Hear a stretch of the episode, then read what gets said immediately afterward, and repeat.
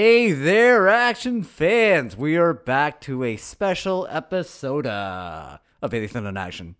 I'm your host, Ethan Bound, joined here by. Peter. And today, today, today, Today. today, Today. today, You, you got a little British there. today, we're. Today is is the final episode of 2021. What a year. Quite, quite. What a year. Full disclosure: I normally don't drink when we record, but it's the end of the year, so f- fuck it. You gotta celebrate. Fuck it. First up, we're going to cover the Matrix Resurrections. Ooh. All right. Are you gonna do a, a whole plot breakdown? Because I, I want to. Should I? I didn't write one. Should I just Just do, one? it. Wing it. Just do, Do it, your it? your Okay. movie voice too. I'll do it. I'll do it. Last one for the year. I haven't done it in a while because we've been kind of like free, free, ah, Free flowing. free flowing. Free falling. All right. So I'm not going to give a spoiler warning because I actually don't want people to watch this movie. but here we go. Away. Here we go.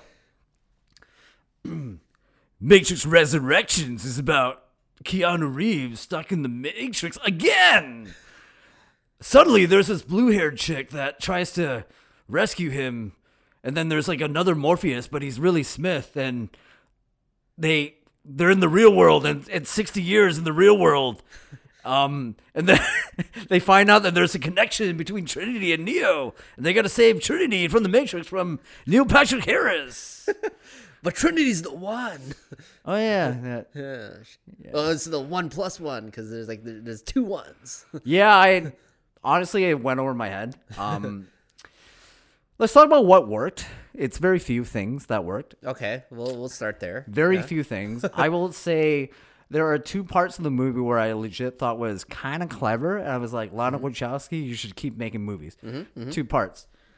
The first part is Chad Stahelski, Keanu's stunt double, playing his rival here as Trinity's husband. Like if the metaness wasn't hammering on you on the head already, like this was like pretty really meta. Like It was, but it was good. It was well done though. Yeah, yeah. I thought I thought that was rather clever. you like that? Yeah. C- Because like you know, instead of her, she marries his stunt double, which is pretty funny if you think about it out loud. now that's one thing. The other thing that I thought was pretty genius and well done, um, was when they create the the scene where uh, Neo gets contacted by Morpheus, Mm-hmm. and in the original it's with a phone call, but in this one because we're in 2021, it's with a text message. and it works. So, yeah, yeah, Yeah. I'll follow this text to the ends of the world. Yeah, I thought that was pretty smart. Um, I did generally liked the idea of the meta-ness, the idea about how the movie takes place in a world where the Matrix is real, but it's like I thought it was a movie at first, but it's a video game. Like it's kind of clever, but the execution was just off. Yeah. No, I, I, I totally agree with you there. Um, I enjoyed the, or I respected the meta-ness of what they were going for and, mm. and everything like that. Especially like the whole, we're gonna make this movie without you, Wachowskis, and Yeah. Lana jumping in. He's like, or no, f- fuck you guys, mm-hmm. fuck fuck you, Warner Brothers. I'm I'm gonna like throw this in your face almost, because it feels like that's what she's doing in this movie. It's like she's like just like. I'm gonna do whatever I want, and you're mm-hmm. gonna accept it. I honestly feel that if we had different directors, it would have totally been a better movie, like a different Could set of be, though? eyes. I think it could be. I don't know. I, I'd feel it would have been just like a retread of everything and fallen That's, into that's those. what they did though. they they tried to like change it a little bit, and that's why it, it just felt so off and just Okay. I don't know. Here's coming from a guy who's not actually a fan of the Matrix. Like I'm not a big fan of this franchise whatsoever. Not even the first one. Just the first one. But like second I third think one. most people are like that. but second or third one, when people say it was part of a trilogy, this and that, I know people legit like the storyline. I think it's full of shit. I think two and three is just Second and third, yeah. It's totally made of up. shit. they had no plans. They only had plan for one movie, and that was that. Mm-hmm. But even then, when even when this, the trailers came out, I I've told you on numerous occasions, like I don't care about this movie. I don't think it's going to be good, but I'll watch it because I still have respect for everyone involved. Mm-hmm. And you on the you're on the other side of the spectrum. You you are a fan. I yeah. Uh, I love I love Matrix One. Mm-hmm. I liked Matrix Two, and I I can respect Matrix Three for what they were trying to go for or whatever. Yeah, but you you had positive thoughts about. I had it, yeah, and, and you know, just watching the trailers for this, I was like, oh, this is this looks really good. Like I I was excited to see the movie. Yeah. And yeah, I just as soon as the opening happened and Bugs watching fake Trinity do her thing, and I was like, just the way they kind of replay that scene. Yeah. And I was I knew right that I was like, oh no, this this does not feel right. I, I think for me when when they went to that montage with the White Rabbit song, Mm-hmm. it's when I started to drift apart. I'm like, oh god, this is really boring. yeah, yeah. And the that character of the the guy that's like trying to set up Neo with Trinity, Who is that? I don't know. And I just I, I did not like him. Like as soon as he came on scene, I was like, "What is this? This isn't this doesn't feel right." Um, yeah, and it kind of went into that montage after, and it was like, oh, I'm, I'm like totally checking out, and I'm I don't know. I just I, I couldn't connect with The thing is, anything. the only hope I had going into this movie is remember that line from Zendaya in No Way Home, where she's like, "If you're always disappointed, you never. Yeah. get disappointed." Okay, it can yeah. never go. That's how I felt. Expectations, yeah. yeah, something about expectations. Like it, it can only go better. Yeah. it just got worse. Yeah, at the very least, at the very least, I was hoping the action to be good. Mm-hmm. Just like the um, Reloaded, how Reloaded is not a good movie, but the action makes it freaking awesome. Mm-hmm. No, nope. nope. what? Like in a way though, like, do you think Lana was saying something with the action where like she didn't want to bring back Wu Ping? Hmm. She she had Chad Stahelski on like working on the movie. I don't but- know which scene though. Do you know? Yeah, which no. I don't know what scene. He said he works. He worked on. worked on scene. some of them, but like this just felt like just like terrible action, like where I don't give a fuck what's happening. I don't think she would do that. I. It, it like like was she trying to like subvert like some? I don't of think so. I- like I don't For my. I don't get it because like how could it be this terrible? Like they've always done action so well. I mean, she's like her and you know Larry or Lily. Yeah, her and Lily. sorry. Sure. her and The- Lily. Yeah. the only thing I can take away from that, first off, Yu Wu Ping or no one from Hong Kong was hired because I looked at the IMDb. I was like, okay, this is a red flag. Another thing is, it goes to show you how it, the way the action was shot was more from Wu Ping and not from the Wachowskis. That's my take on it. Okay. You know, you know how everybody's like, "Oh, the Wachowskis how to shoot action. Wow, long takes." Mm, I think it was Wu Ping. I think they they basically just kowtowed to Wu Ping. Okay. and they just listened, and that's all him. Another thing I want to point out, or I think it's a theory, I don't know for sure. Remember the first one? That there was the whole thing. Is like every actor trained for three, four months, three months, right? Something like that under Wu Ping's tutelage. Probably longer than that. Yeah. Yeah, yeah. But that was the thing, right? They Yeah. they bragged about that for like oh, yeah. years. Oh, yeah. years. I don't think anybody trained on this one. Just thrown into the sand. I don't think anybody trained. All right, here's the choreography. You do it. Yeah, I mean, I love Yahya Abdul Mateen. I, I think he's a yeah, phenomenal actor. you really trashed.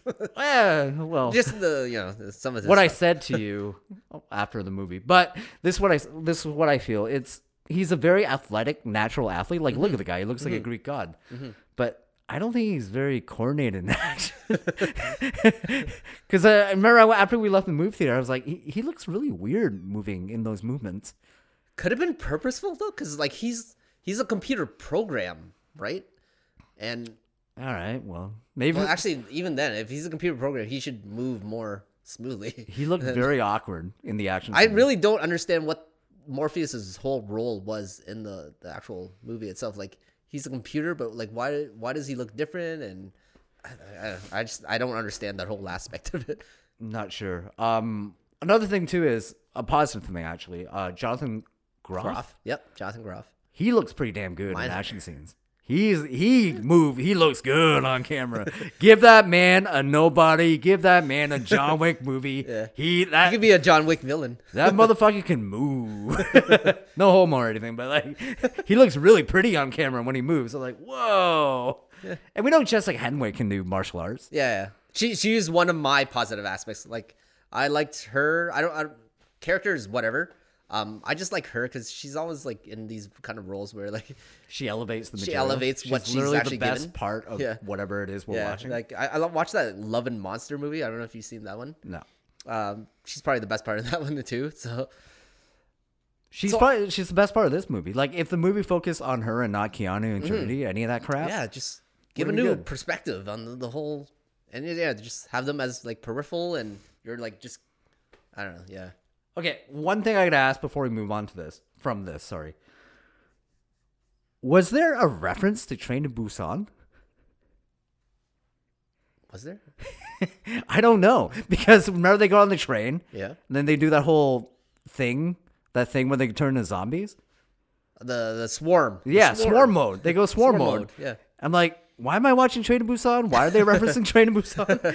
Is there a meta connection thing going on here between Matrix and Train to Busan? That does that opens up so many questions too because like the end of Matrix Revolutions, they they had this whole um pact where like um anyone that wants to get out of the Matrix can they have full choice, right? yeah. But this feels feels like they the computers have control of everyone. There's where no they, they can turn on swarm mode, and then are all these people just dying? Then all these batteries no, just getting there's died. no pact. Like, there's no pact. Even if they do die, they just reset to another yeah, person, right? There's no pact. yeah. How do you uh, how do you feel about Barney Stinson as the? Okay. No. no. but yeah, I I don't get the Train to Busan reference. Mm-hmm. Um, I liked how it kind of led to the part where they just nosedived, attacked. That was that was a cool visual. that was a cool visual. That was Yeah. probably the best part in terms of action. yeah. Um, but overall, this movie was worse than. It was worse than Dark Phoenix. It's worse than the Dark World, Thor: The Dark World. It's Yep. worse than Genisys somehow. Gen- Terminator Genisys. It's worse than that one. Worse than F nine. Yes, it was. It was because up until that point, F nine was my worst theatrical movie experience in the last five years, and then this happened. I'm like, wow, like I, I legit wanted my money back. Very odd, very odd for me, but I know I fall asleep a lot, but like I kind of fell asleep during this movie. Yeah. all right, good. So moving on from the negativity of the Matrix, Are we gonna score it though, or do, do we want to like, score it? I, do I'm we have to do categories with it? I don't know. I'm not doing anything. I I, I want to forget this movie existed.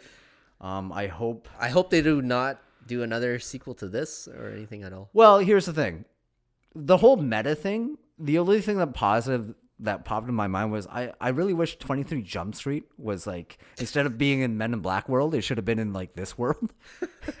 Get Channing Tatum in there. Would that be hilarious? Tell you what, get those guys. Get the, the what are their names? Uh, Lord and something Miller. yeah, Lord and Miller. Yeah, Lord the writers. yeah, those guys Yep. Mm-hmm. and directors. Get those guys to make the Matrix movies. They would. They're so much better at meta commentary than like Lana Wachowski. No disrespect, but, but actually, you know what? Let's do something fun here before we move on. What what, what rank your Wachowski movies? Just top three. Top three. Yeah. Oof. Okay. Obviously, Matrix one. yeah. Matrix. Yeah. Yeah. Um, I'm gonna go Bound two. Okay. I really like Bound. That's a really, really good movie. Yeah. Uh, I I liked it. Um, Shit. I liked it, but. I might go with. I think I might do V for Vendetta, or but that's not really Wachowski's movie. He didn't direct that. did so- not direct it. Okay. Um, I, I might go with Cloud Atlas though. I like I appreciate what they were trying to go for with that. So I like the the grand aspects of it, Mm-hmm. like where they were like going huge. Okay. Um, as an overall movie, it didn't work. And so looking at it overall, from what I'm thinking, their movie filmography, uh, most of it is not has been a miss for me. So If it were up to me, which I okay, I want to put Cloud Atlas as number one because I generally love that movie more than Matrix. I genuinely do. Really? I think it's a masterpiece. I really like the theme of people finding each other again in because they're always connected with uh, love, different lives. Because that's a very Buddhist theme too. Mm-hmm. Like you're a Buddhist, you know. yeah, totally. Yeah, like there, there's one of the movies on my list to like we're gonna cover later where, you know, brothers are gonna die and he's like, hey, let's be friends in the next life. Yeah, no problem.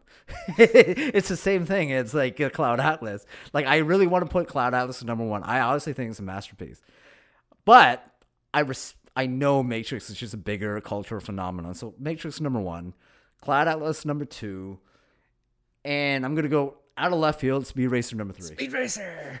I gotta rewatch that. I have not watched that since like when it first came out. Yeah. And at that time, yeah, maybe I wasn't ready for it. So I was like, this is kind of weird. This is too It's weird. weird. It's weird. Yeah. But it's okay. Like it's it's okay to be weird, and I respect that. Did you ever watch the their TV show, The Sense Eight, at all? No. No. Okay.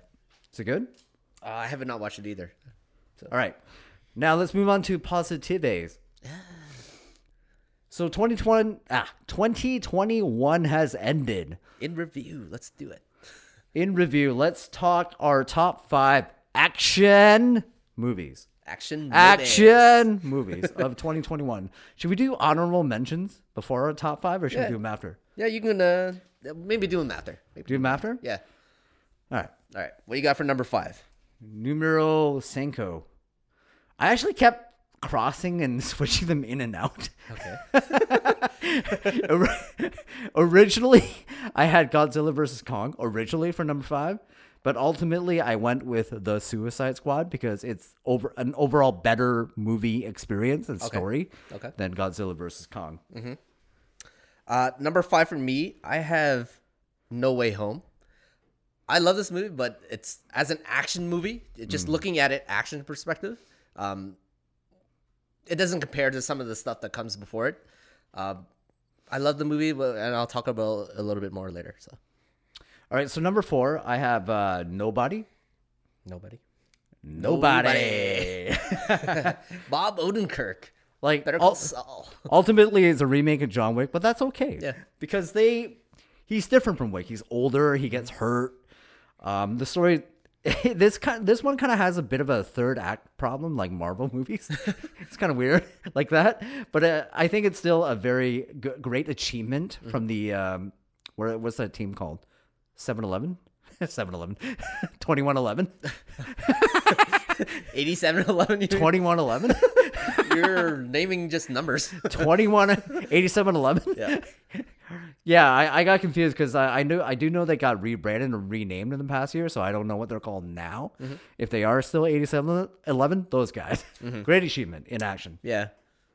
Uh, I have that as actually my number three, so I'll just speak a little bit about it. Um, yeah, I, I I love how like compacted it is. It's like it's an hour thirty minutes. It just rushes by. It's it's a small story. Well, hold on, when did you watch it?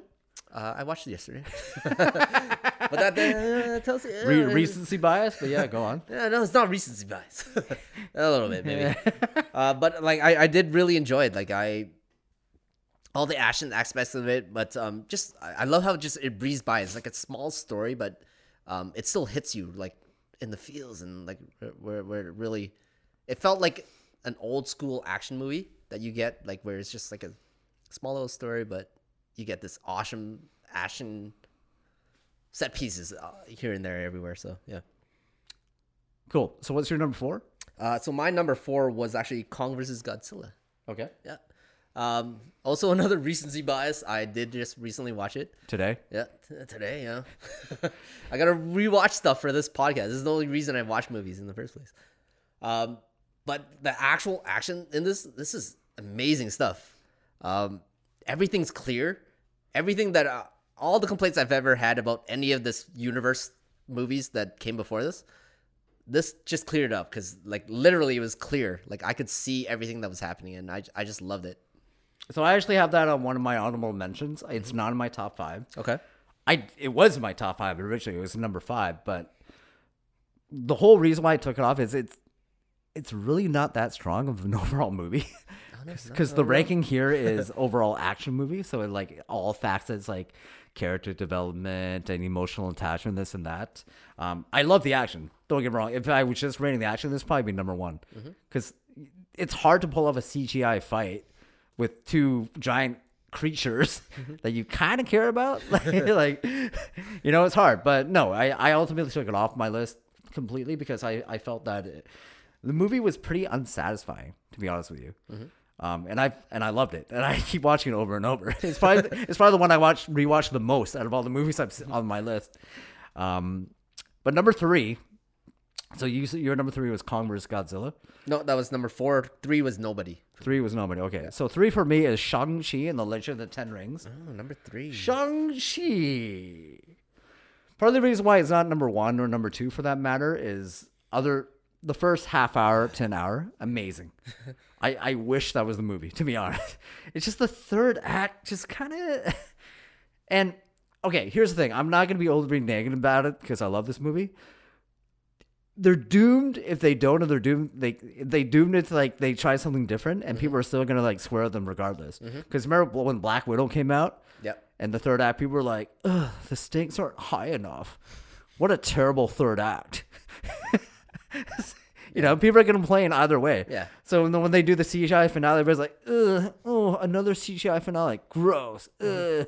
So I get why they their hand was forced to do that, especially when they're trying to appeal the China market, even though it never went there. So I get it. Yeah. But other than that, uh, I personally feel the bus fight should have been the end of the second act, and the scaffolding should have been the third act. That's what I think. But yeah, that's ultimately why it's not number one or two. Okay. Uh, so for me, I've already number three, which was nobody. Uh, number two for me was Suicide Squad. I did really like the action in this. Um, I thought Gunn just he really nails the whole com- comedic aspect, and then a- putting it in with like really brutal action. Like there- there's some really gory stuff that like goes over the top, and it gets into like almost the really really black humor part of it, especially the whole sequence with the like the dick measuring contest between um, Bloodshot and uh, Peacemaker. Um, so like he, he nails somehow he nails the tone of, and like shifting between those two things. And so I, I really like the uh, Suicide Squad for number two for me. Yeah, I like Suicide Squad too. It's just I don't. It's one of those movies where it's a great movie. It's just the action scenes for me were a bit weaker. You didn't like them, eh? No, I like them. There were moments, just like with Spider-Man: No Way Moments, Home. yeah. there was great moments, but the overall action sequence that follows the moments or are around them mm-hmm. don't stick in my mind. Mm-hmm. Mm-hmm. That's what it kind of falters. Yeah. Um, number two for me should have been number one, to be honest. Honestly, I, I don't know why I didn't put it as number one, but number two for me was Raging Fire. Donnie Yen's Raging Fire. Such a callback. this is ba- they basically took S- Donnie Yen's SPL and Flashpoint and like melted it together and made, made a new movie. Uh, I'm I think the reason why I didn't put it as number one is because China t- is basically remaking this movie like 20 times. Th- this movie is essentially a remake of Heat. This is like their Die Hard, where they're just using the same tropes over and over. It- again. It's Heat. It's literally Heat, and they just create. And I watched like five other Chinese movies this year. That it's the same movie. It's just it's slightly tweaked, like in Shockwave with Andy Lau's. Like they're they're bank robbers, but they're bombs, so you need a bomb disposer. I unfortunately did not get to see this movie, so uh, yeah, this is on my uh, watch list for next year for sure. Uh, number one for me is Shang Chi. Uh, I have the same complaints as you. Third act, I was not into, but the first two action sequences were so, so transformative and like just the what MCU has given before and what this these two scenes gave uh, it was just like mind blowing to me. And then also there's this little sequence that I really love. It's my favorite sequence, one of my favorite sequences of the whole movie. Um, Tony Leung taking his revenge and taking his um, young Shang Chi to him. It's, it's a, I don't know if you qual, qual, qualify that as an action scene, but I love the scene overall. So I still and that happened a little bit later in the movie. So uh, that you know that and plus the two action sequences before just made it my favorite action movie overall. Right on. Number one for me, and I couldn't really choose any other one. Spider Man No Way Home was the best action movie of this year.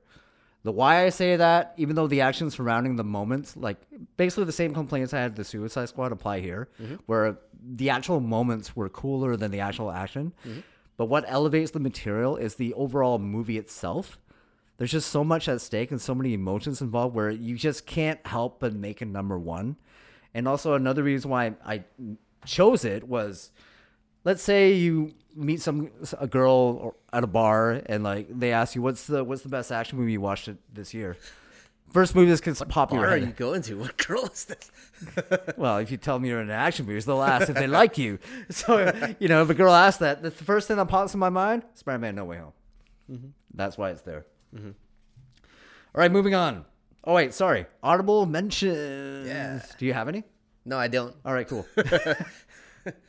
All right, full. Like I know you watch a lot. I know you're a cinephile, and thank you for not watching that many movies this year to make me look good on my own podcast. Thank you. Thank you. That's my goal. True friend. True friend. Gonna make the other guy look good. Honorable mentions. Boss level. Starring I've not seen Grillo. that. No, no.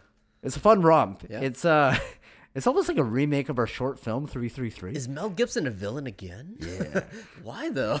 Like you remember that short film we made where you kept reliving the same moment over and over? 33, Three, 33, three, three. 33, 33. it's the action version of that. It's really fun action. It's definitely throwaway pop. Mm-hmm. Um, Frank Grillo is always a pleasure to watch. Seeing him being all badass and like beating people up, great stuff. Uh, next one, it, I, I was debating about throwing this on, but like Zack Snyder's Justice League. yeah. I, Not- I was debating that too. That's why I put it as an honorable mention. It's just, it's still definitely superior to the original. Mm-hmm. Uh, Mortal Kombat, fun movie. Yeah, yeah. I think it's still a fun movie. I think it's still like you should still check it out. Partly Fun movie. to Sub Zero. I just action wise, uh, I don't know. Uh, Black Widow was another one. Yeah, That's an action movie. Yep, I get that. Tomorrow War from Amazon Prime. Yep, Chris Pratt. I actually did see that movie. Just didn't make your list. No, because I didn't like it that much. It's not very memorable No, no, it whatsoever. but it's still like I still enjoyed it. It's, it's to me it was like a Michael Bay movie. You just throw it on like, hey, I don't remember. And No Time to Die. Because Time to it's it's the Bond movie. You always got to mention a Bond movie as a as a memorable It mention. wasn't really an action movie, but it had the, it had its moments. Yeah, it had the oner, Yeah, which I didn't really like, but you know, a lot of people did. yeah. All right, next up we got top five action scenes. Action scenes. yeah, say it properly so people know what the hell you're talking Top five action scenes. What is your number? So, uh, do we need to mention that uh, we're gonna speak about TV or Sure, we can do television uh, series as well? Yeah. Yeah, I don't actually have any television stuff in here. Oh, okay. That's Even though you told part. me to. I know, but the thing is, I, I couldn't. None of them compared. Okay, that's okay. why to what I have on my list. All right. Start off. Start off. Okay. So I'm uh I'm gonna go with an action scene from a TV show, and it's animated too. So you probably will not Invincible? allow it. It is Invincible. It's Invincible versus Omni Man, and it's mainly because of the whole sequence where Omni Man is holding him in that subway train, and he's just slicing through like innocent bystanders. I from a cartoon or just even like any type of like pop culture thing like i've never been like gross like really grossed out or like just like shocked. And that scene shocked me. It was like oh my god this is so brutal. So yeah i had to include that in this list.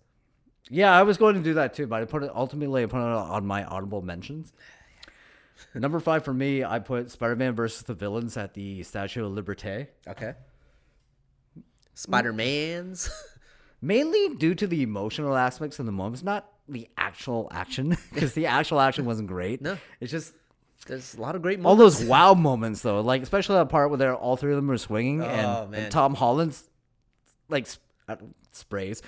sprays. sprays both of them. like he webs both of them and he like does a Hong Kong spin midair and pulls them together.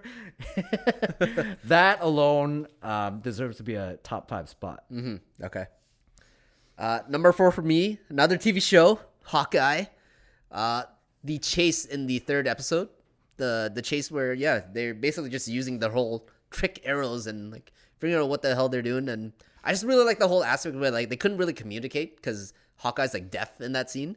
Um, so it had a lot of comedic aspects, but like a lot of like cool, inventive action things. And it was a oner too. yeah, it was a oner that they were trying to. It, it felt very much like the oner in um, Extraction. Yeah, a little bit. Yeah, a little bit, right?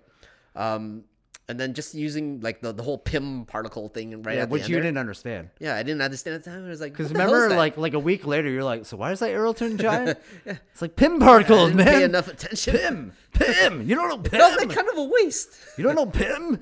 Felt like they could have saved that Pym because these that's very rare. Pym. All right. Number four for me was uh, originally it was the Hawkeye finale with the at the Rockefeller Center, but ultimately I took it off Yep. um, only because this scene was better. Uh, so that uh, one of my uh, honorable mentions. But number four is the Nobody bus fight. Yeah, nobody. What did you like most about this sequence? I like how he was getting hit. He was getting his ass Yeah, kicked. yeah. Oh my god. yeah, it's not like John Wick where like he just he's a bit superpowered a little Yeah, bit. He's like yeah, god god yeah, level. yeah. Whereas this guy, like he gets hurt when he when he like- hits people or people hit his skull. each punch though you you could feel the impact of each punch like it, it felt like it was affecting every single person like everyone was reacting to it naturally in a way Yeah, it felt right the action was more grounded in our reality versus Wick is like an alternate Mm-hmm. like a alternate dance, dimension, right? Yeah. right. Yeah. Whereas this one is like an actual scrap where people are struggling. It kind of did like what I said when we covered the raid, how not every punch or kick is perfect. Mm-hmm. It's very incorrect. So by by that, it fools us as the audience in viewing it as something more realistic. yeah yeah like, when he's thrown out of the bus i was shocked like i did i did not expect that at all that was like the whole subverting like oh this is gonna be like one of those john cool john wick scenes Mm-hmm. and he's like oh my god he got thrown out and like now he's got to reset himself and like recuperate It's almost in a way. Yeah, I'm sorry. In a way, if Jackie Chan, in his age, him right now, if he were to do a fight scene, this is how it would be. he kind of did it in the foreigner He didn't get that hurt in the foreign. Nah, nah. No, no, no, no. He was a bit. he's a bit god level in that too. But I'm saying like, this is how he should do action scenes, and then that's probably what what connected with me. And also, it's on a bus, just like another. Sean- plus your boy's in the scene your boy Yeah, Daniel Bernhardt. I was a fan of him, him. in the '90s. Like I remember, I talked about this guy in grade two, and people were like, "What the fuck are you saying?" I was like, "You know, Bloodsport, Bloodsport 2. Bloodsport two. He's like, "No, that does. That's not real." and then you moved on to bad boys too No, I moved on to uh, Gary Gary Daniels. uh, That was another guy. Love that guy. That's Love only that guy. Know, bro. Uh, where are we? Kind of got are we? lost. Number When I got off track there. number three. Yeah, I did. Um, yeah, I did number four. So, what's your number three? Okay, so I did Hawkeye right before. Uh, number three for me actually was bus scene as well from Okay. Nobody. So yeah, we talked about that. All right, cool. Uh, number three for me. Ooh, I actually forgot about this, and I put it uh, literally the hour before we recorded. I put it back on there. Malignant, the ending scene in the police station. Oh my god! I've seen some clips, but I don't fully understand what the hell I was Oh, watching. oh my god. Total insanity. I, I think what makes it so, what what covered my what like made me love it so much Mm-hmm. was I think I watched it while we were filming our Tenet style fight scene or like after we were editing something like that. And Wait, is this our sequel? Are we gonna do a million? no, we can't do that. but and it was basically Tenet was on my mind. And the malignant monster is a monster where the face is in the back of her head, so it fights backwards. so it basically did what we did and what Tenet did, but it just made it so much cooler. Where like there's this another level. like this monster is like walking, fighting backwards, like killing everybody in a police station. Total insanity. Like so cool, so cool. Yeah, I remember when you showed me this. I was like, "What the hell am I watching? This makes no sense. I don't get it." Now you know. And like everything that came before it is like a total like 180 from what this. No, no, no, no. right? There, there's parts of it like throughout the entire movie Are where they? they, Okay. like because the monster appears sporadically. Yeah. There'd be like a chase scene, and like you don't really know what's going on. You just see. But he's actually running backwards. yeah, this guy's running backwards and like killing people and shit. which is even more like so unsettling. unsettling. yeah, yeah, yeah. But like you know, for me, I had Tenet my mind. I was like, oh, t- Tenet sequel, Malig- Tenet two. Where's the Hong Kong spins? I think there are a few in there. There are a few in there. All right, what's your number two? Uh, number two is uh, from uh, Suicide Squad. It's the whole uh, Bloodsport versus uh, Peacemaker, like outdoing each other.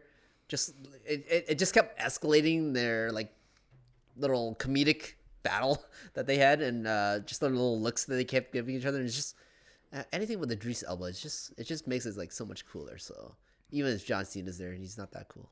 You should call him by his DJ name. I think it's just Driss. DJ Driss. I think so, something like that, or like big black something. Google it. number two for me. Uh, should have been number one. I probably should. Yeah. Anyways, number two for me is Donnie Yen versus Nicholas Tse. C. Shea. TSE. Nicholas Tse at the end of Raging Fire. Um, I've showed you the scene. Okay. It's it's almost like a redo of the SPL um, alleyway fight, mm-hmm. except this guy's got two knives and Donnie's got the baton. Mm-hmm. Then it kind of mixes in a bit, bit of flashpoint, and mm-hmm. it ends with Donnie doing like a Matrix style armbar off the wall, and he's like almost sixty, so it's so cool. Was that all um, natural? No wires? I honestly, I, I think I'm pretty sure it was stunt double, but still, it was cool. it was like Donnie has he clinches Nicholas against the wall, then he like climbs Nicholas and flips off the wall and like does a flip and flips him into an armbar. It, it, was so cool. It was like the Matrix. That's what the Matrix should have been. yeah. Number two. All right. What's your number one? My number one We have was the same one, don't we? Shang-Chi. Which fight? I'm gonna go with the scaffold fight. Oh, I hate Is it is it different from yours? Yeah. um, good. Cause I I had a tough time wrestling between the two because I love them both so much.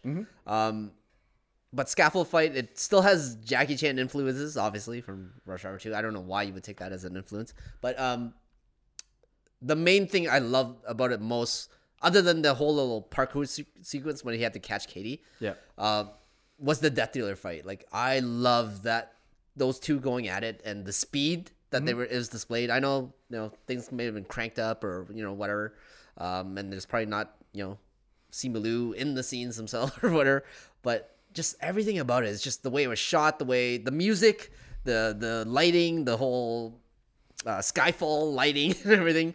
Um, everything about it just like hit on me, and I, It should have been the final fight of the movie. yeah, that should have been. Should have been the third act.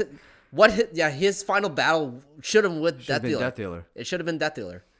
Yeah. Maybe before moving into that, but yeah, it should have been. Yeah. Yeah. I I'm more of a fan of the bus scene, and that's number one, the bus Mm-hmm. scene. Partly because it has a better action storyline, if you will. Okay. You know, it's like on a bus, then there's something's going on. He's gonna stop the bus and save the people. I just felt it had a better overall story, and also most of it was Simu.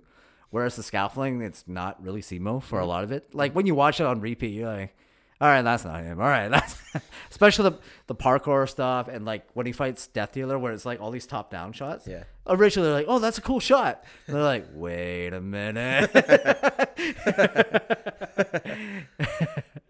I get it. Um, Yeah, and also because uh, I've said this on numerous episodes, but to me, the bus scene because it was shot by Bill Pope, cinematographer, it's like to me, it's like the spiritual successor to the train fight in Spider-Man Two. So I'm always like, ah. so whenever I watch that, I always watch the train fight right after, which is every day. Yeah. Yeah. All right. Honorable mentions. Do you have any? I do. I do. I do. Go. Uh, honorable mentions. I have uh, Spidey versus Green Goblin Okay. in the apartment. Just the brutality of it. In the Spider-Man movie, have you ever felt this much intensity? Like Probably where- the first one with Sam Raimi when he fought Goblin. right at the end. Yeah, like, where when Goblin's beating the shit out of him. and again, Goblin Yeah, shows up. yeah. uh, but yeah, just the intensity of this one and like his man- maniacal. I can't say the word, but Maniacal. yeah, laugh like when Peter like does his little parkour and like jumps on his shoulders and just punching him, and he's like laughing it off. Like, oh my god, that that really affected me in a way. I was like, oh my god, this guy's scary as hell. All right. Honorable mentions for me was, as I previously said, the Hawkeye finale on the Rockefeller Center. Mm-hmm. I thought that was really well done. That shot of where he made everything around him electric and the, the shot just panned around him was so sick. The last duel, the fight between Matt Damon and Adam Driver. What I've not seen this movie. it was shot by Ridley Scott, and I never really liked Ridley Scott's action scenes. But then he adapted and he shot it like how you should see action, where the camera doesn't move much and there's long takes, and and plus what was at stake, which is Jodie Comer's life, um, and also the ultimately the the ending part when Matt Damon finally kills Adam Driver, and there's this guy in the crowd. There's this guy in the crowd played by Jarda from uh, Bourne Supremacy. Okay. the guy with his hands tied, where he like he he know he didn't want to cheer for him publicly because people hated Matt Damon, but when Matt Damon wins, he's like, yes.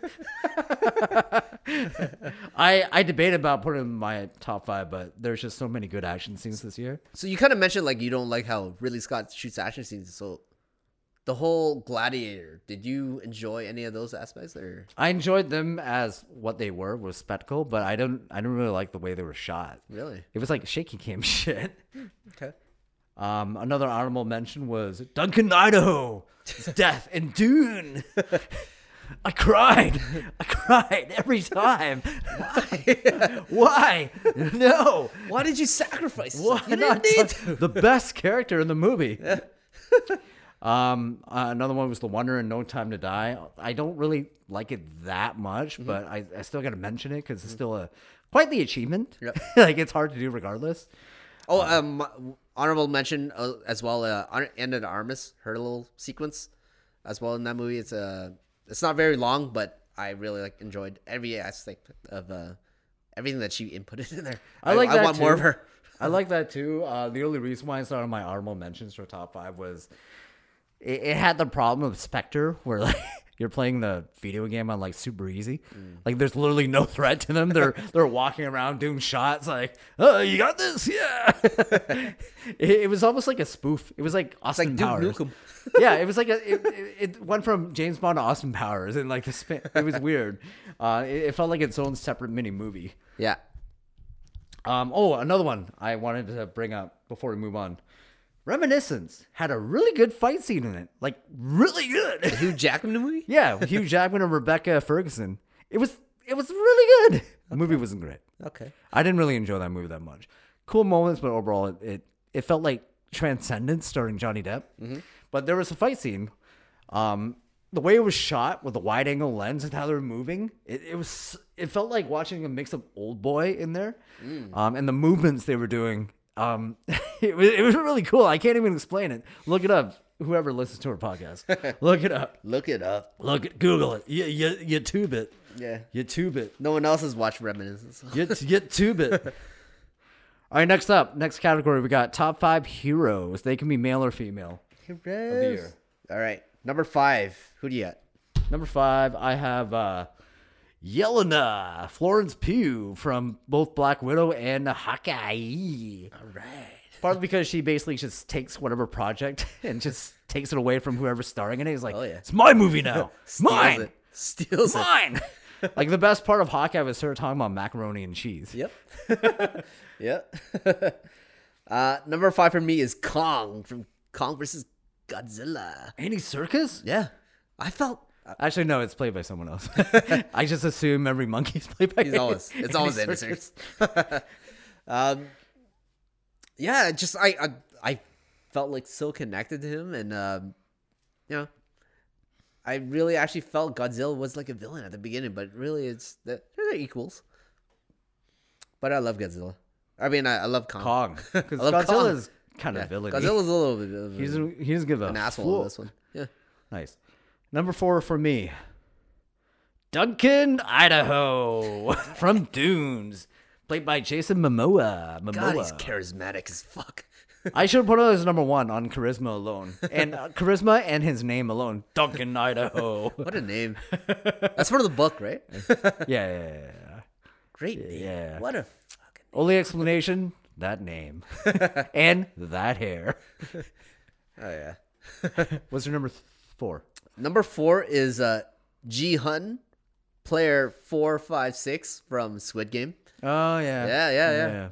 Uh, you know, he had a little bit of arc. You know, he's he's very relatable. Like he's he's got his flaws. You know, he's Yeah, he's doing everything he can to like improve himself and be there for his daughter. So, and then just his whole arc throughout the whole games that he went through. So, yeah, number four for me. Nice. Number four for. No, sorry. Number three. Twa. Twa. Twa. Menasha, Number three for me was Kate Bishop from Hawkeye. Kit Bishop. Hawkeye. You liked her more than uh, Yelena, eh? well, she had more screen time. Oh, and the story's more sure, about yeah. her, right? um, I think partly why she ranks so high for me, she, she should probably be number two to be honest. honest. Mm-hmm. But it's just how comfortable she is. Considering her age and her introduction to this giant MCU world, Mm-hmm. now she just slides right in there. Slides right in. It's like she's always been there. Yeah, she fits right in with the the whole like you know all the dialogue and everything. And man, she's she's Hailee Steinfeld as a comedic actress Mm. is her timing is and everything, just her delivery, perfect. She's Um, like a a female Shia LaBeouf. Just one thing, uh, like rewatching the chase sequence, like she was killing people, and uh, like she just she just like you know wiping it off, like eh, just brush off the shoulder. Um, it just felt like it was a little too much. No one died. She killed No one. one. The only person, the only people that died was when the Pym particle in the Rockefeller Center. No, no. uh, There's a in that chase sequence at the beginning where she shot that exploding arrow into the van.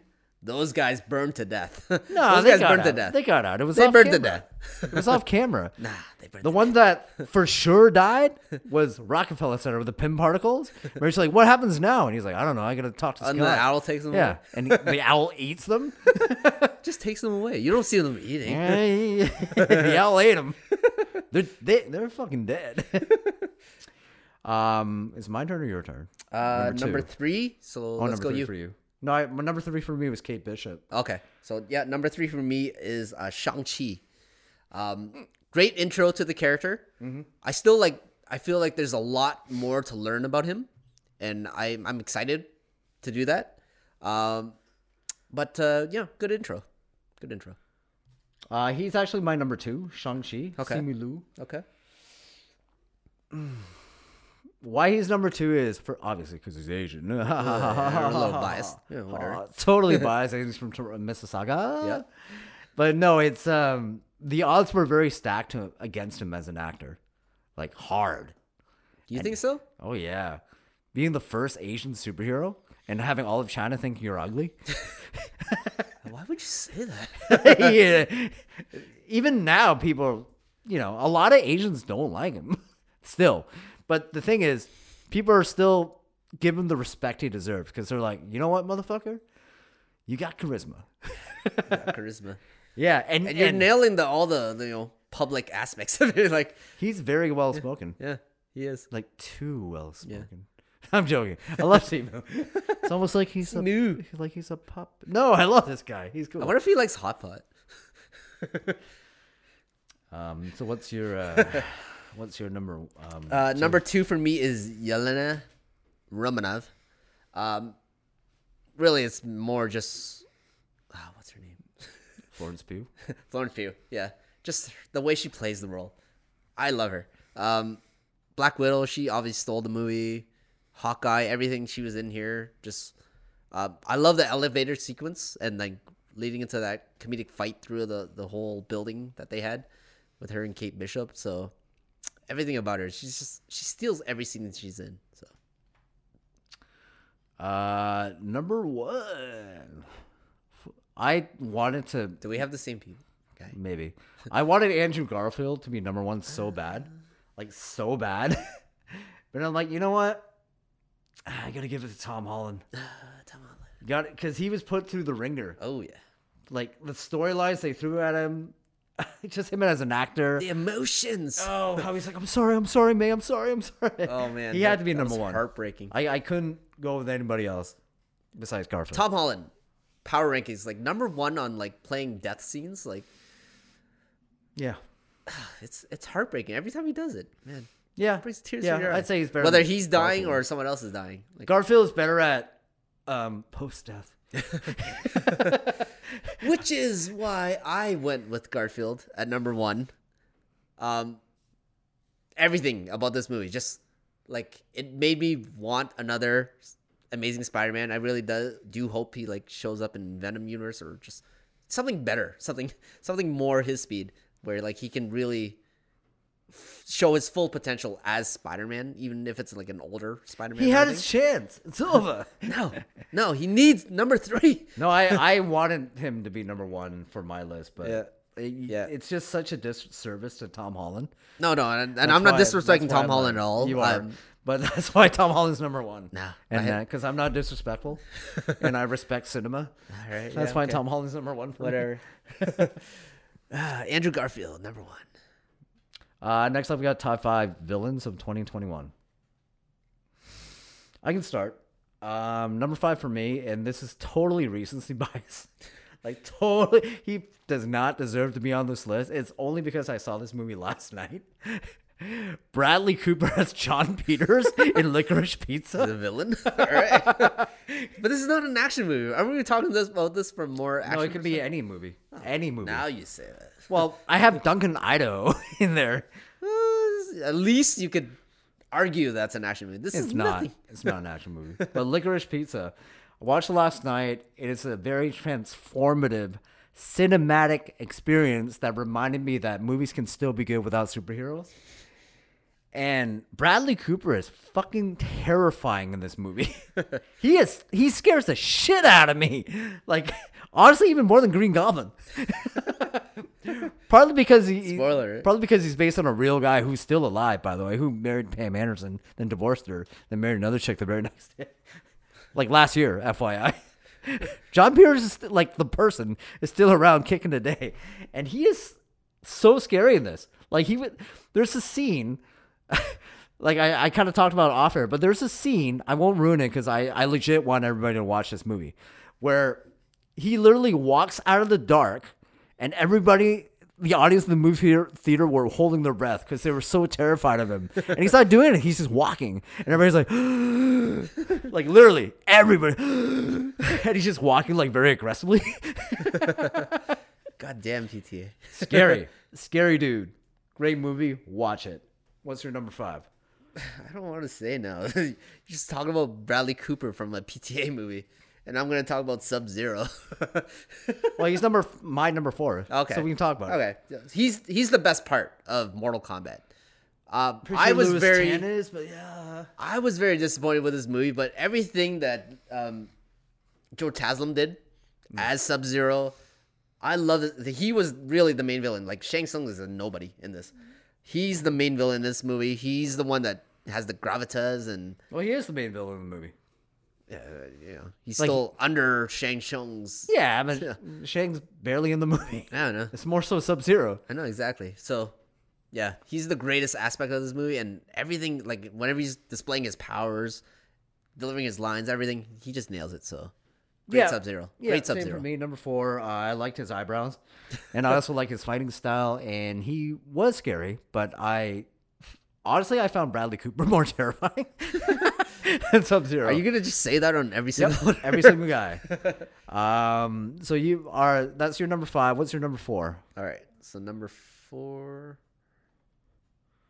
What's taking you so long? Why are you on a cell phone? What is this? Oh my god, it's not loading. Why, who is this? Peter is scrolling through his cell phone. Here's an ad. This episode of the podcast is brought to you by me. All right. All right. number four. Um, I don't know the character's name, but Peter Skarsgård from Dune, the giant sloth, like lizard guy. Oh, I or- know it, and Yeah. he's on my list. I'm not saying it though. No, yeah, yeah. You can say I'm, that. I'm gonna expose you. so talk about this Peter Skarsgård. Peter? It's not even Peter. Which- No, it's Stellan. Stellan Skarsgård. It's not Stellan either. Who the fuck is it? their father. it's a Skarsgård. yeah, it's their father. It's is that not Stellan Skarsgård? oh, All right, whatever. So actually, it is Stellan. I'm just fucking with you. yeah, I knew it. Fucking knew it. uh, but, But yeah, I- just the whole character design and like, he's disgusting. He's so gross. I do not want to be near him at all. And yeah, he just everything about him is just disgusting and just perfect as a He's actually a pedophile too. That was left out of the movie. That was in the original, and it's in the book. It's like too far, a bridge too far. No, it was in the original. So I'm it's probably they're probably gonna bring that back in the sequel. Um, number three for me was is sorry, Willem Willem Dafoe as a Green Goblin from No Way Home. No Way Home. Um, the fact that you can play the same character 20 years later and still maintain that level of energy and talent says something. I feel like he actually elevated what came before. He did. way. Yeah. Yeah, because this time around there's more empathy for him. Um, whereas the first one he was just kind of like a dick before his powers. Whereas this one he's like, "Uh, Peter, what's going on?" Ah." even uh plus is like his look even was better like when he destroyed his mask and then just did that like tatted hood that he was wearing like throughout the rest of the movie and just using Willem Dafoe face.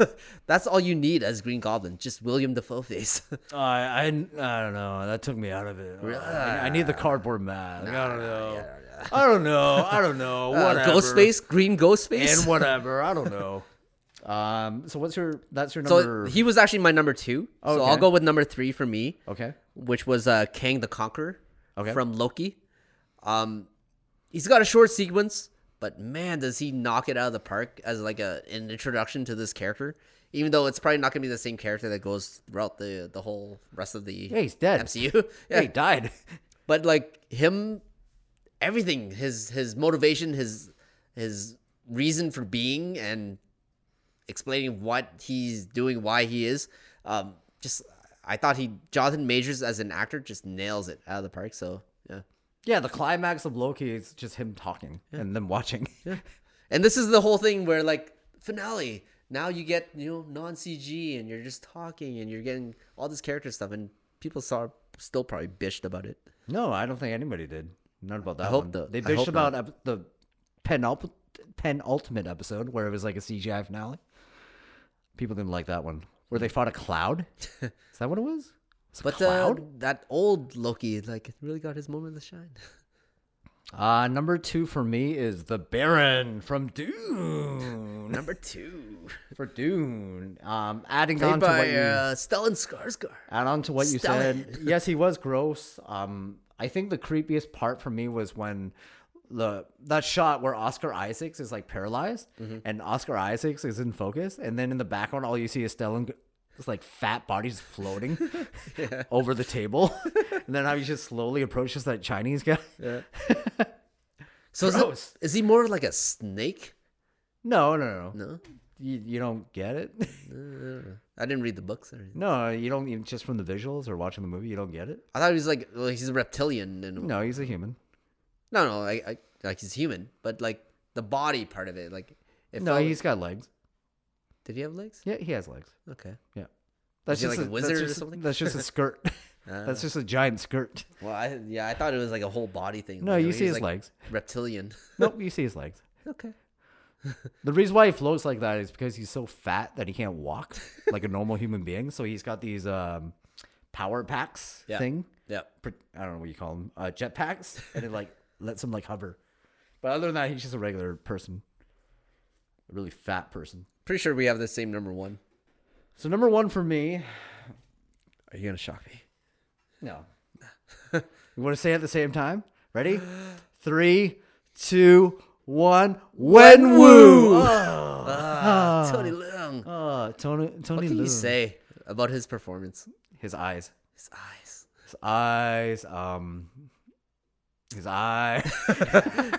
You, just, you get lost in them, man. the fact that he looks really good doing martial arts, even though he's not a martial artist whatsoever, and he's like what sixty four? God, he just throws himself to every single role. Oh my god, yeah. And how he just like commands your empathy whenever he's on on screen. He's like, "Hey, hey, you in the audience, cry for me." Yeah. No matter what he's doing, you're like, I believe this guy. I know, I know why. Yeah, he's like, And "Just- I, I, I believe in him. He, like he's doing so much just with like just staring at the camera. Like, oh, okay, you're disappointed. All right. okay. All right. All right. All right. Why did they have to kill him off? Why? He's gonna come back. He hasn't He'll come, come back. back. They can bring him back. They better bring him back. All right. So that was fun. We had our fun little action stuff. Hey, can we take a little break? No. So I really need to pee. I'm like gonna burst. Yeah, go ahead. I'll keep going. This episode of the podcast is brought to you by Peter Peeing. Joking. Take a break. We'll be right back. And we're back. Back. All right, we had a lot of fun with all the action stuff because we are an action movie podcast. but believe it or not, we're actually cinephiles. Mainly Peter. You son of a bitch. Why would you say that? Ma- Peter would watch a movie a day like Tom Cruise and critique them. But because he's such a good friend, he didn't do that this year Yeah, I know. because he was trying to make me look good. Yep. He's like, I, I know you don't watch a lot of movies, but You caught on to my plan. I recommend, I recommend all these ones. so, the actual best movies of the year, um, according to the ones that Peter recommended for me to watch. Yep. Not that I watched myself, but yeah, I Do you, do, recommend. do you have a list of at best actual movies of 2021? Not really. Okay. Because I, uh, yeah, like I did not see enough movies this year to make an accurate list. Uh, I've seen the blockbuster stuff, and you know, I gotta admit, I'm a little embarrassed that I uh, didn't see more. But uh, you know, No, you, yeah. Let the audience know you're a true cinephile. You're a film buff. It's in the description Normally I am. of our Normally I am. But this whole year I've been spent watching like old movies. So You're like a film buff. Um, you just took a quote unquote casual approach this year. I just watch old movies. Okay. Just a casual approach this year. It's Watch old movies. fine. It's fine. That's cool. But uh, luckily, I did my homework, and the best actual movies of 2021. Number five. You might know about this because we listened to the rewatchables, and they Chris Ryan talks about this. The Card Counter. Card counter. Oh. Yeah, yeah. Oscar Isaac. Yeah, fuck Yeah. yeah. Directed by Paul Schrader. Oh. Ooh. Yeah, I gotta watch this. I did not watch this. This is the movie that I threw on, and the best way to watch it is by yourself with a tall glass of bourbon or multiple tall glasses of bourbon. Because it's one of those movies where it's about this one man who's so good and obsessed with this one thing, and to throw anything in that machine just for him to falter. Ooh, bad things happen. ooh, ooh. Try to guess what he's good at. The title's card counter. Oh, Schrader. Yeah, there's even like a pretty cool quote unquote action scene. Um, but it was very like artfully done, and I don't want to ruin it because I actually want you to watch it, and it involves Willem Dafoe, the Okay. Green Goblin. Oh, he's in it. The Green All right. Goblin. I gotta ask you, better performance, um, movie to movie, Dune, or this movie for uh, Oscar Isaac? Because I really liked him in Dune. Like he was. It really depends on taste. Mm-hmm. I, I I personally like this one better, but it's more so depends on what Oscar Isaacs you want, right? Yeah. Because this one, in this one, it's not necessarily the charismatic Oscar Isaac. It's the attention to detail Oscar Isaac, almost serial killer level. Okay. but you care about him because of those eyes. uh, whereas Dune is like charismatic. House Atreides will show up for everything. I'll follow him to the ends of the earth. yeah, yeah. Uh, number four for me, um, probably recent, recency bias, but I, I generally think this is one of the best movies of the year. Okay. Licorice Pizza. At number three or number four? Four, sorry, number Okay. four. Yep. Um, yeah, number four, and maybe in a few years I'll readjust the list. Not that it matters, Yeah. but like I said earlier, it, it it like reminded me. It's like, hey, hey, you know that a movie doesn't have to have action scenes to be really good. Yeah, yeah. The first message you texted me was like, "This movie was transformative." It was very transformative. It reminded me. It's like, hey, hey, hey, bow, hey, Ethan, bow, Yeah. hey, hey. It's not just about Marvel. It's not about Marvel. It's not about superheroes. It's not about beating someone up. It's about going through life, man. in Hollywood. It's just about scared the through fuck out of your seat by Yeah, Bradley Cooper. Bradley Cooper terrified me. Sean Penn creeped me out, but also made me laugh at the same time. Um, it, watch this movie. I don't want to ruin anything. Mm-hmm. I don't want to ruin all the funny spots, the funny edits, the long takes. Fantastic movie. Everybody watch it, even if you only watch action movies. Like I know it's got you probably maybe have recency bias to it, but is it top half PTA? no, No. no. Only because like PTA's makes so many good movies. Like, uh, come on, Yeah, it's it's in line um in with the style with like Have you have you seen Phantom Thread yet? Or No, I haven't actually. okay. But I've been told it's a masterpiece. It's like top five as well. yeah, Um, it's a callback to Boogie Nights PTA. Um, Punch Drunk Love PTA is a Mm-hmm. callback because you know for the past year he's been like kind of like super serious PTA, Yeah. which is you know are they're all transgressive in their own right, and like for example, There Will Be Blood is ultimately his best movie. Um, but better than the Master. Master is number three, I'd say. Uh, number two for me, it's either Boogie Nights or Magnolia. It kind of flips, to be Mm-hmm. Honest. Uh, but number one will always be There Will Be Blood. Yeah. Enough about PTA. Number three for me for the year. Haha. I had to like not rewatch it, but like I had to reread the Wikipedia page and watch some scenes. But um, yeah, I forgot about this one. The Green Knight, Green Knight. starring Dev Patel. So you did watch this whole movie? yeah, yeah, I saw the whole movie. I've seen it multiple times actually. Did you It's see it in just- theaters or was it at home? experience? No, I had a home experience, illegally downloaded. I mean, I watched it. I watched the movie. Through legal means somehow. I streamed it. Um, I told you you wouldn't like this movie. I I actually told you not to watch it because I feel like you wouldn't like it because this is more like Nicolas Winding Refn style. Um, but it does have a. The director is a better narrative storyteller than Refn, uh, but it's still a bit abstract. But at the same time, it is transformative like Licorice Pizza, but in a different way. It's like it subverts the whole fantasy genre and like the journey genre, and ultimately it's a Christmas movie, which is really weird. The pantheon of uh, Die Hard. yeah, there's really no action scenes or anything, but it subverts what it means to be a king and what it means to be a hero. Um, and the ultimate thing is ultimate sacrifice.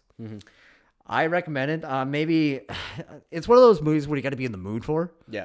Get in the mood for it. Watch it. You won't regret it. It's it. Not to sound weird, it's an experience. Uh, number two for me, adding on to this. All, okay, side note. Originally, I had Minari on here because I wasn't sure if it's a 2020. yes, Minari. I wasn't that sure I actually did see. I wasn't sure if it's 2020 or Uh, 2021. I feel like it's a 2020 movie because but, but it said officially releasing the States in February 2021. okay. But I felt like I watched it in Yeah, 2020. I watched it in 2020 because Yeah. yeah. streamed it. But uh, yeah, I um I took it off because I, I felt that it wasn't fair to the um, other movies on this list Mm-hmm. or of this year. Um, Dune is number two for me. Dune number two. Okay. Dune Dune, number number, three for me. Okay. Uh, I have a list. No, I don't have a list. Yeah, you fell asleep during Dune. no, just the whole cinematic aspect of it, like the way it's shot, everything about it, technically, The mise en scène. mise en scène, Mise en scène. mise en scène, everything about it is just masterful.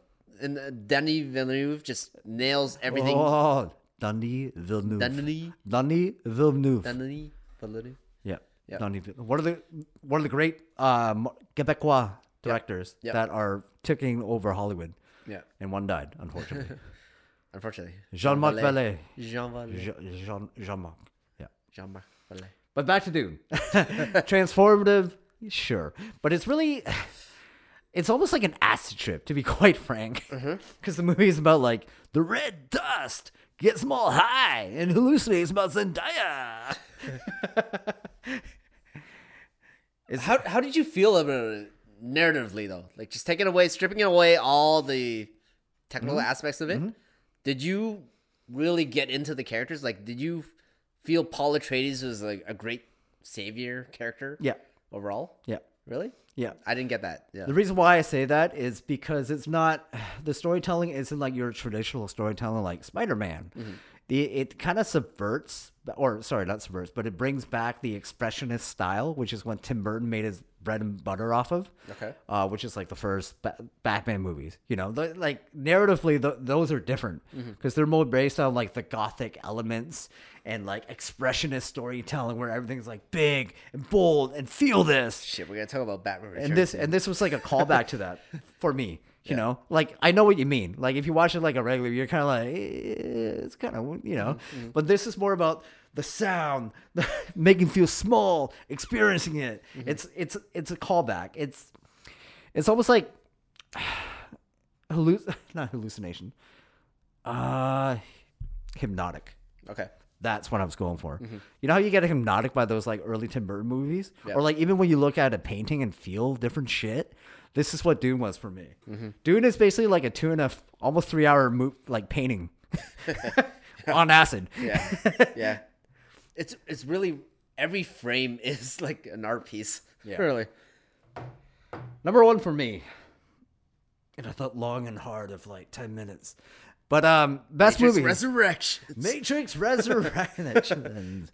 Yas. No, the best movie for me, without a shadow of a doubt, 2021. Anyone asks me, this pops in my head, and I'm not lying. And it's not recency bias because I watched it a while ago. The Last Duel. Oh shit. Yeah, Matt Damon's back, baby. ben Affleck, he's back. Would you um is there any comparison between The Last Duel and The Green Knight at all? No. No, not at all. Totally different movies. Totally different. the Last Duel is a mixture of Rashomon Yeah. and eh, I guess you Kingdom of Heaven, Ladder, whatever, like sword and sandals, epic Yeah, yeah. things. It's just how like it's first off, it's hilarious. for one thing, over over a serious subject matter such as Me Too moment. But it's also hilarious because it shows him from like different perspectives. Like I'll give you an example. Like um, the one perspective from Matt Damon is like during this battle, how he's like for friends, and he rushes off into battle by himself. Uh, and then Adam Driver's perspective, he's like, "We can't leave our post; they'll take the bridge." And Matt Damon's like, "Then they can have it." And he rushes off. Loose. yeah, yeah, it's funny, and also because Matt and Ben wrote the script, yeah. bit of a hot take here. I I almost feel like it's like their confession, their confession to the Harvey Weinstein stuff. Oh yeah, watch the movie, you know what I mean. Because Ben Affleck, even Ben Affleck's character in the movie, like he is complacent, but at first he does question things. He's kind of like, "Are you sure that's what happened? Are you sure you didn't rape her? Are you sure?" But then ultimately he becomes complacent, and I and I kind of feel like I kind of feel like that's that's like his mini like, "I'm sorry, I'm sorry." This is how I apologize. Yeah, I'm sorry. And to add on top of that, strong female character. And um, Jodie show- Comer. Jodie Comer, probably honestly best actress of the year, best performance, and sweet final battle. How is it action wise? How The, did? fi- the final, the actual last duel, Yeah. pretty damn good. yeah. Watch it. Uh, Do honorable- they th- show it in three different perspectives, or is it just just one, Yeah, just one. just one, The the final, the actual last duel is from Jodie Comer's um, perspective. Which is the neutral one? No, that's the thing. They actually they label they label the perspectives. It's pretty cool. So obviously Matt Damon's, Adam Driver's, but then when they go to Jodie Comer's, it says the truth. Oh, so it's not it's not a perspective. Yeah. it's what happened. Honorable mentions, and I've seen a lot, and I probably could have mentioned way more, but I just kind of narrowed down to like Have You you, know- seen House of Gucci? that's actually the first one. Um, House Gucci, I really liked the style and the overtopness and the zaniness of it all. I don't think it's really that good of a movie narratively because uh, it kind of meanders a bit. It, it does what most Ridley Scott movies do, where they overstay their welcome a little bit. Okay. Last Duel didn't do that. That that's why I appreciate it. But watch it for Jared Leto's performance. Jared Leto's. All right. just just watch Jared Leto's parts, and it's like worth the price of admission or streaming or YouTube or whatever you how you watch it. Check it out, hilarious. Um, another thing I wanted to add: this is kind of like a mixture because I, I feel like this would be a pretty sweet double feature because they're both like human dramas that are very powerful. Uh, first up, we got the Humans, starring Steven Yeun and Richard Jenner. I have not heard of that actually. I don't. Google it or YouTube it. But it's it's a the way they shot it, the mise en scène and the way they frame it is very claustrophobic. Okay. It's literally just a dinner with like the in-laws or like your girlfriend's parents, but it, you feel very suffocated in it. And this goes hand in hand with small engine repairs uh, with Jon Bernthal. Okay. That was originally a play, and it it's pretty funny, but it's also really really fucked up. it's really fucked up. Like if you want like a dark comedic experience, and you question why they did that, check it out. um, old M Night Shyamalan's old. I recommend Old. that. Uh, Fear Street movies on Netflix. They're all on there. Check them all out. Very good horror experiences. Speaking of horror, Halloween Kills. I don't really know what's going on in the movie, but I still enjoyed it. Antlers, directed by Scott Cooper. The animal, like the actual antler animal. Ugh. Ugh. Ugh. Uh, and lastly, The Guilty with Gyllenhaal. you need some Gyllenhaal in your life. it's a one man show, and it's written by Nic Pizzolatto. Mm-hmm. You know, True Detective. This one I did see. Did you? Yeah, what did you think of it? What did you think? Um, I enjoyed it. Like, uh, just Gyllenhaal's performance and everything, and like you know, um, I don't know the. It, it felt very much like phone booth to me. I don't know if you. Uh, Yeah, I know. movie? I yeah. know phone booth. Yeah, phone booth. Who doesn't know phone Who booth? doesn't know phone booth? So it, it felt like a little bit like that, but like with the stronger performance, because I I do like Gyllenhaal a little bit more than. He's Uh, always like crying underneath the surface, which I like. Always. there's like this intensity to him that like you feel scared of him, but also like ah, I I empathize with him. So yeah, he he really brought that aspect out of it in the role. So Nice. yeah, All right. Anything else you want to say before we wrap this all up? In 2021, it's over. I, I have a lot of catching up to do apparently. Yeah, a lot's happened. A lot of stuff in our personal lives. We both like had some achievements that we won't share here because not everybody's your friend. But uh, new stuff's coming. Um, yeah, subscribe to our YouTube channel. More reaction videos. more reaction videos. I have more time now. Uh, the reason why I've been slacking because I've actually been full time working and full time school. FYI, post grad, no big deal. No big deal. Um, but yeah, I actually have some free time. But yeah, thanks for listening, guys, and we will be back.